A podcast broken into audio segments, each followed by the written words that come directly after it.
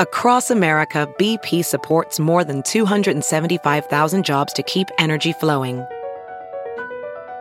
Jobs like updating turbines at one of our Indiana wind farms and producing more oil and gas with fewer operational emissions in the Gulf of Mexico. It's and, not or. See what doing both means for energy nationwide at bp.com slash investing in America.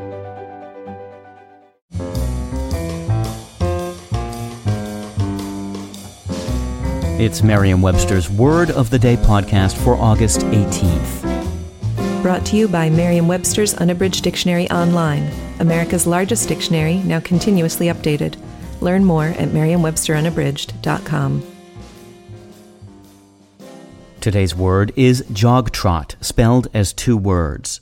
Jog trot is a noun that means a horse's slow, measured trot.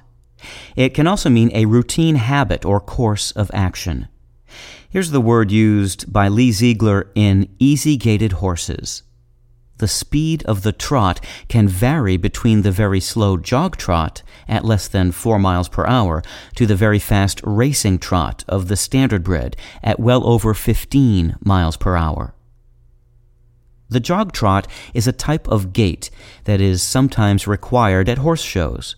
It appears to have been so named because the horse's often jolting movement is certainly jogging, and the gait itself is actually a kind of careful, deliberate trot.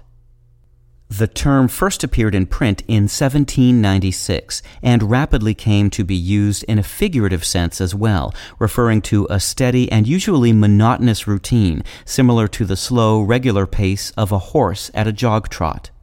There is a suggestion with the generalized sense that the action is uniform and unhurried, and perhaps even a little dull. I'm Peter Sokolowski with your word of the day. Visit the new Merriam Webster Unabridged, America's most comprehensive online dictionary and the best source of current information about the English language. Get started today at merriam-websterunabridged.com.